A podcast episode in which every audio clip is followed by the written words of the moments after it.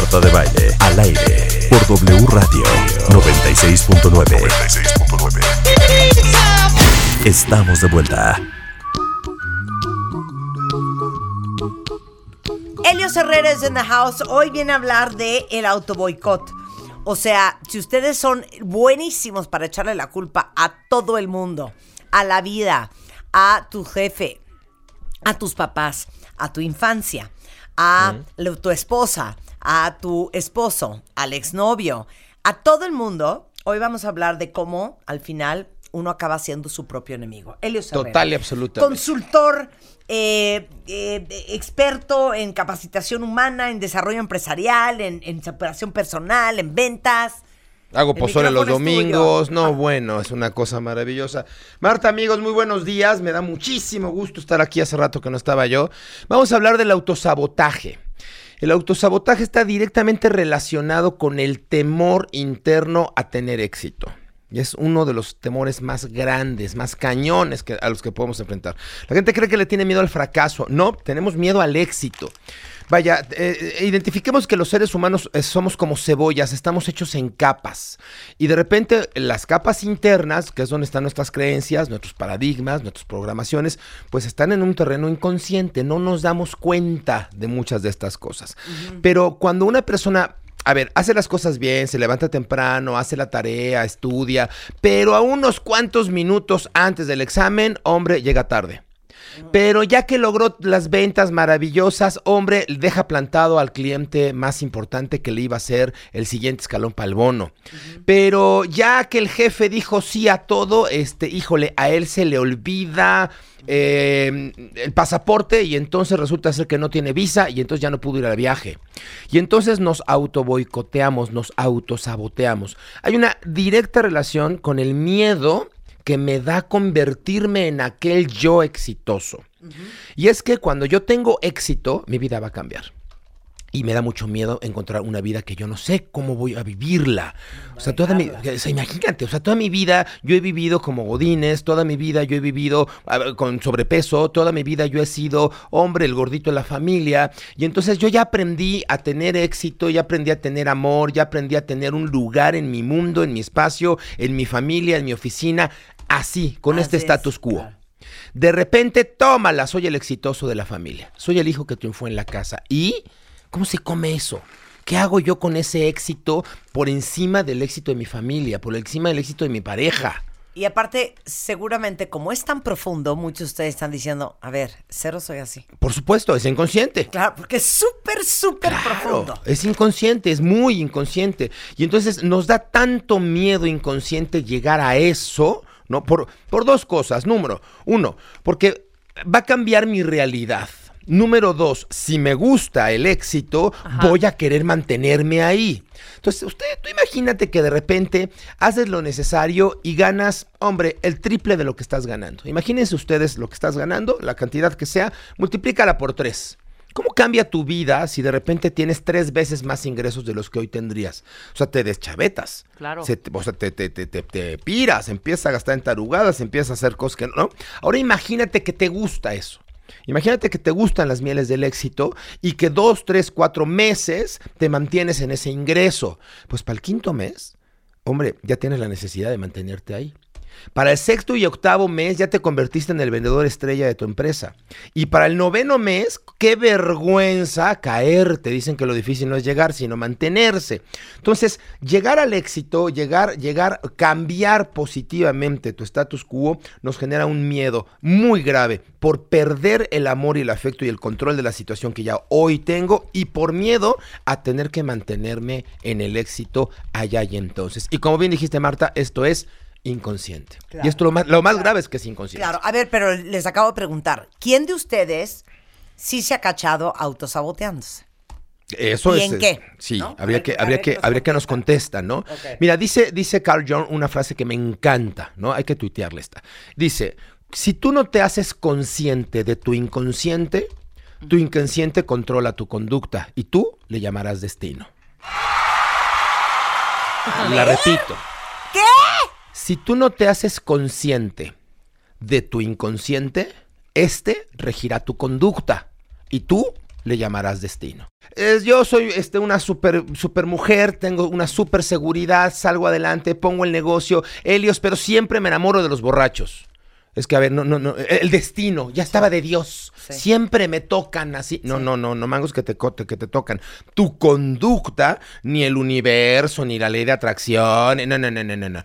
Tu conducta te pone en esa cancha. Y en esa cancha, pues te encuentras al borracho, te encuentras al X, ¿no? Y tú dices, es que mi destino, no, no fue tu destino, fue tu conducta. El tema es que tu conducta fue inconsciente. No te diste cuenta que estás así, llevando tu vida a ese lugar. Claro, mira, Quetzal dice, yo postergo todo y cuando tengo todo para llegar, cuando estoy súper cerca, me da miedo y lo dejo. Así es, esa es una de las grandes conductas del auto del autoboicot, efectivamente. Por ejemplo, podría ser, es que sabes qué, si me gradúo y me titulo, ya no voy a tener pretexto para decir por qué no tengo una super chamba. Exacto. Entonces, según yo sí quiero hacer la tesis, pero la postergo y me hago el la idiota dejo, y la porque en y realidad no quiero titularme porque el día que me titule, ahora sí que pinche pretexto voy a poner.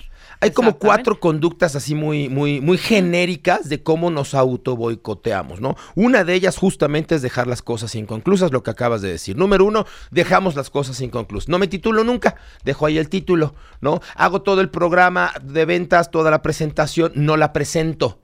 Cancelo la cita, no llego a la cita, Ajá. ¿no? Claro. Hago todo el business plan, lo, lo, lo valido, lo llevo a la incubadora. Hombre, ya hay seis empresarios que dicen, está fregón tu proyecto. No doy el, no doy- no doy el último paso. Sí. Dejo las cosas inconclusas. Lo que me permite validar que sí sé, sentirme suficientemente bien, porque el business plan está bien hecho, ¿no? Entonces, a ver, fregón sí soy. Pero no me aviento a hacer el último paso por miedo a cambiar mi status quo. claro. ¿no? Esa, esa es la número uno. La número dos es, es, es, eh, la famosa procrastinada o postergada. No, todo lo dejo para después. Y lo dejo para después. Y lo dejo para después. Y yo estoy bien. No, yo estoy bien. El día que yo quiera, no, hombre. El, el- el día que yo me decida, dejo de, de- de- Claro, de bajo de peso. claro. El día que me decida, pongo mi negocio. El día que me decida, dejo este matrimonio. El día que me decida, y nunca te decides. Y entonces tu status quo dice: puedes, quieres, pero nunca lo haces. Y también nunca lo haces porque igual te pones mil excusas. Por supuesto, esa es la número es que tres. sí quiero, güey, pero es que te lo juro. O sea, es que no tengo tiempo. Esa es la número tres, justamente. Ah, ok, ok, ok, Exactamente. Justifico el, mi no acción. Recordemos, lo hemos dicho en muchas ocasiones en este micrófono, una excusa es una razón lógica para no hacer lo que tengo que hacer. Y entonces me justifico. ¿No? No, pues es que no tengo tiempo, no, pues es que el clima, no, pues es que ya va a ser este Navidad, no, es que ya pasó Navidad, no, es que ahí viene este Semana Santa, no es buen momento para empezar, no es buen momento para terminar. Y siempre hay una buena razón para no hacer lo que tengo que hacer. Lo que me mantiene en el ojo del huracán, me mantiene listo, me mantiene dispuesto, pero me falta la llanta. Digo, yo tengo un super Ferrari. Imagínense ustedes que se compran un super Ferrari divino, maravilloso, pero está ponchada la llanta izquierda. Y nunca compras la llanta izquierda y nunca le cambias la llanta izquierda. Y entonces tienes todo para triunfar, todo para ser feliz, menos la llanta izquierda. Y la conducta cuarta preferida de- de- del- del autoboicot, y esta está bien cañona, es el perfeccionismo. No pongo mi negocio hasta que no esté perfecto. ¿Cuándo vas a abrir la tienda? No, es que hay que volver a pintar. Hay que volver a pintar porque allá hay una manchita. Ahí está, otro Oye, ejemplo. ¿cuándo vamos a sacar adelante el nuevo catálogo? Mire, ya está toda madre, pero la última foto salió como, como mal iluminada. Repítanlo. Oye, pero ¿cómo que repítanlo? Se nos va a ir la quincena, se nos va a ir el momento oportuno. No, no, no, es que no, yo no me puedo involucrar mi nombre y mi marca y mi prestigio en un catálogo con una foto que esté tan tititito borrosa. Y entonces lo perfecto es uno de los mejores amigos de lo imposible, ¿no? No hacemos nada hasta que no esté perfecto. Oye, ¿cuándo vas a empezar una nueva relación? Hasta que tenga buen cuerpo. Sí, Oye, ¿cuándo claro, vas a empezar una buena chamba? postergar, Estoy claro. Postergando, echándole la culpa al perfeccionismo, lo que me da la coartada perfecta. Lo- lo importante de esto es que, número uno, identifiquemos que este tema del autoboicot tiene que ver con nuestro miedo a triunfar, tiene que ver con nuestro interior. ¿Nos da tiempo de decirle tips a la gente de cómo Ay, sí? no tú. Vámonos. Sea, aquí se están jalando los pelos porque Ah, dicen, ¿verdad? hagan de cuenta que están hablando de mí. Dice típico rollo. Si lo vas a hacer, hazlo bien, si no, no lo hagas. Y no lo hago. No lo hago. y no lo hago. No, ¿no? yo sí creo que si vas a hacer algo, hazlo muy bien. Pero no uses hacerlo muy bien Como excusa como para no excusa avanzar. para no avanzar y no hacerlo. por supuesto. Hay cuatro frases favoritas del auto este, boicot. Número uno, no se puede. Número dos, no funciona. Número tres, no, no es mi culpa, fue el otro. Número cuatro, uy, tengo mala suerte. ¿No? Esas son como las cuatro formas este, de vivir en el auto boicot. Las repito, no se puede. Eso que dices, Marta, no se puede. No hay manera, ¿eh? No, no, no, no se puede. Sí. Este, no funciona. Chino, jaló, no funciona. No es mi culpa. Es que los otros. Es que siempre el de enfrente. Es que mis hijos, es que mis hermanos. No es mi culpa. Evado. Y, híjole, tengo mala suerte. Cuando ya de plano no sé qué chingados decir. Entonces digo, pues, le echo la culpa a la suerte. ¿No? Y entonces, ay, ay, peleate con la mala suerte. Si tú estás identificando alguna de esas conductas o frases, este, tengo algunos tips para ti. Eh, eh, El tip cero, porque aquí tengo tips, eh, 10, pero el tip cero, entiende que esto está en tu interior, no está en tu exterior. Entiende que está en las capas profundas de la cebolla. Tienes que trabajar hacia adentro, no hacia afuera. No va a cambiar tu tener hasta que no cambies tu hacer. Y no va a cambiar tu hacer mientras no calibres tu ser. Esto es una chamba de adentro hacia afuera, ¿vale? Entendiendo eso, número uno, hazte responsable. Y hacerte responsable es te guste o no te guste, yo rompí los platos, yo los pago, es mi perro, yo lo baño. ¿No? Hazte responsable, te Ahora sí guste que o no te guste. Exactamente, ¿Sabes qué? págalo. Págalo. Claro, claro. Ya estás, ¿sí? Tal cual. ¿Sabes qué? Lo pago. Y por adelantado si puede. Pues sí, Lo pago. claro, ya estás, ¿no? Hazte responsables, no fue tu papá, no fue tu mamá, este, el tío rico, este, tuvo, se se portó muy mal, pero tú puedes ser un tío rico buena onda. O sea, puedes cambiar la historia. Puede ser el tío rico que le presta lana a los demás si es que te diera la gana. O puede ser el tío rico que no le presta lana a los demás, pero que no por eso rompe la familia. ¿no? O sea, esas alianzas y esas lealtades las puedes cambiar cuando eres consciente. Pero primero, hazte responsable, ¿vale? Número dos, cambia tu visión. Cambia tu visión es, ¿qué, pasaría si ves modelos distintos de lo mismo? A ver, eh, ¿quieres bajar de peso? Identifica gente que ya bajó de peso, cómo le hizo y cópialo. Entonces, no te comprometas con tu modelo inconsciente. Cop- copia algún modelo externo.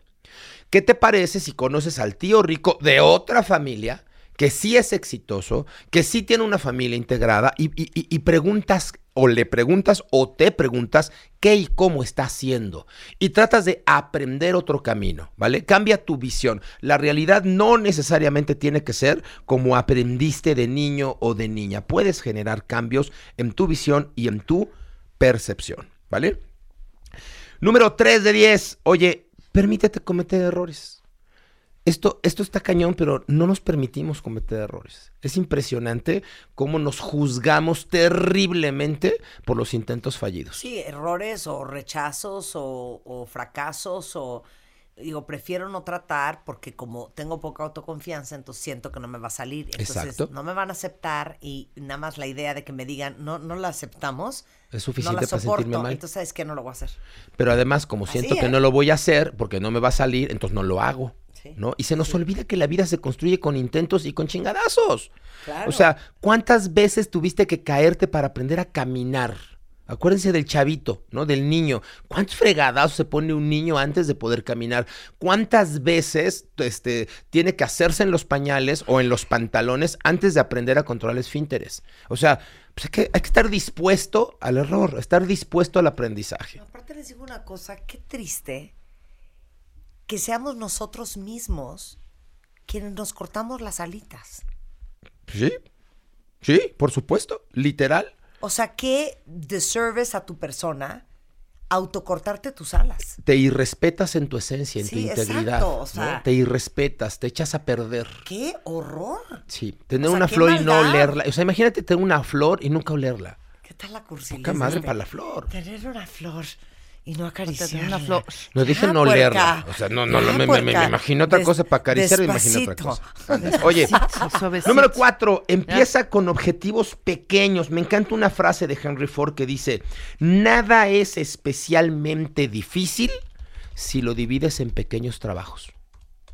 Nada es especialmente difícil, ningún éxito es especialmente difícil si lo divides en pequeños pasos, este, pasos. Claro. Y entonces, pues sí, el Everest tiene más de siete mil y tantos kilómetros. Pues sí, pero pues hay que dar paso por paso.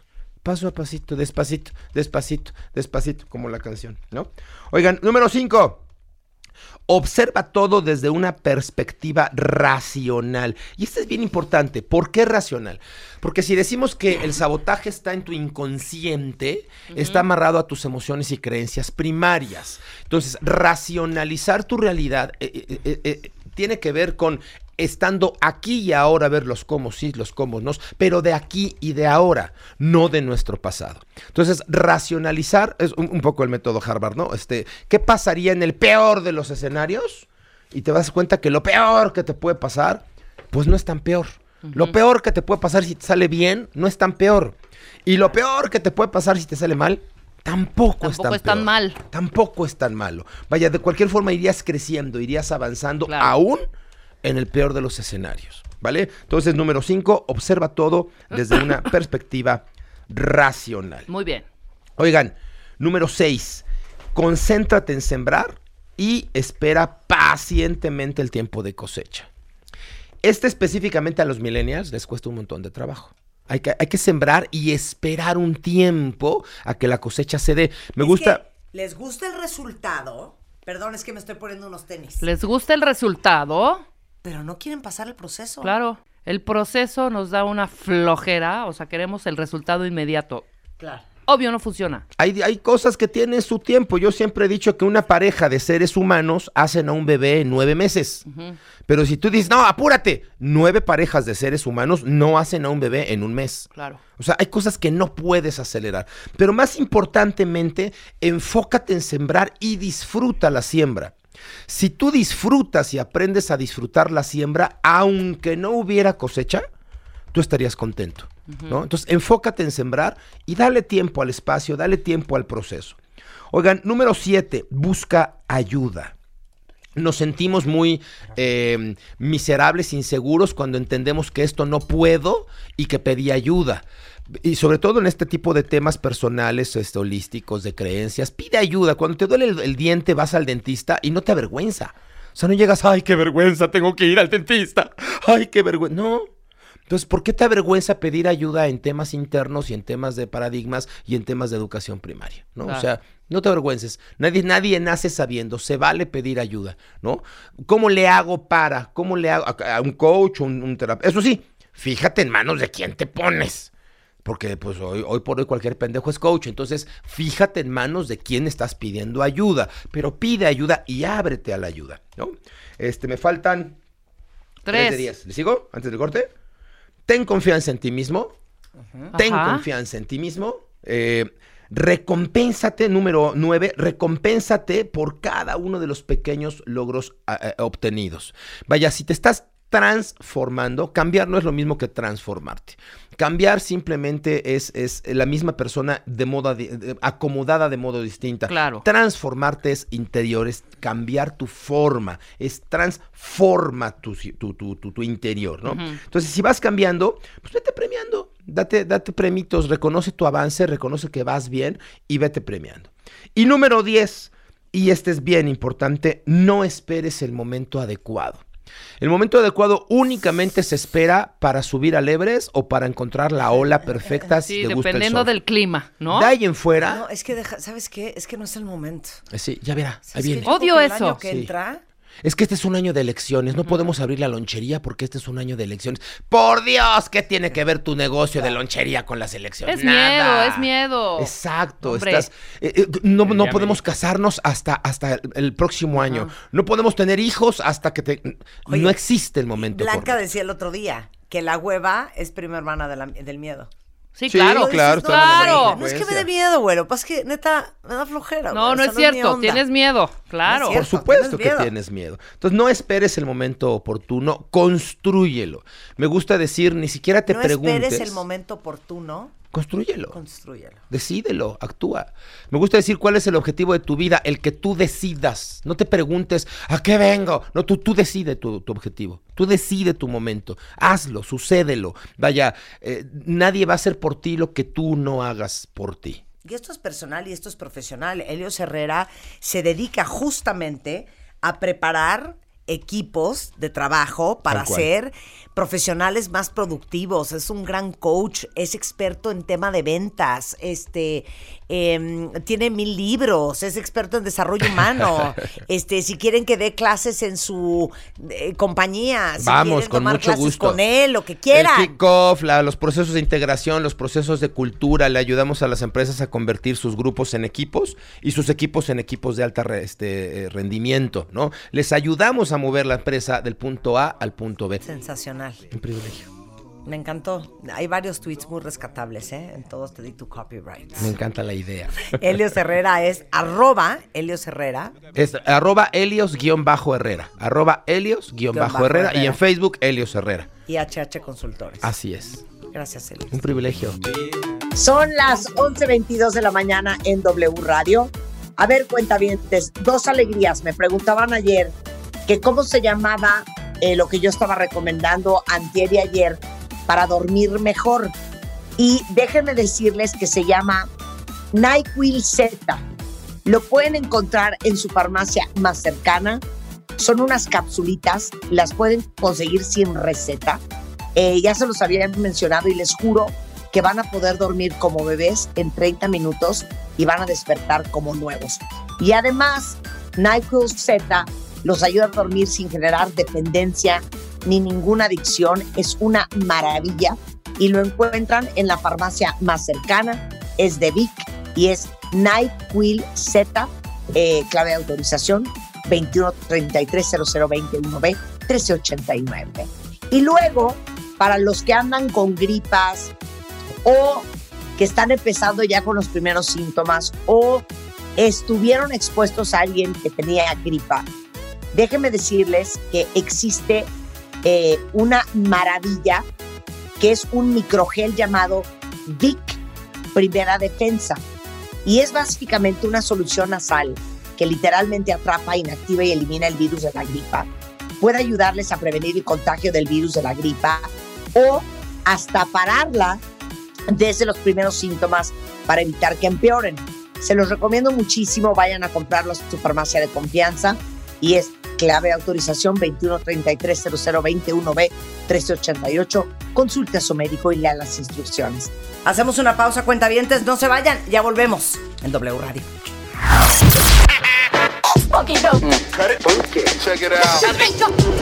Escuchas a Marta de Baile por W Radio 96.9. Hacemos una pausa.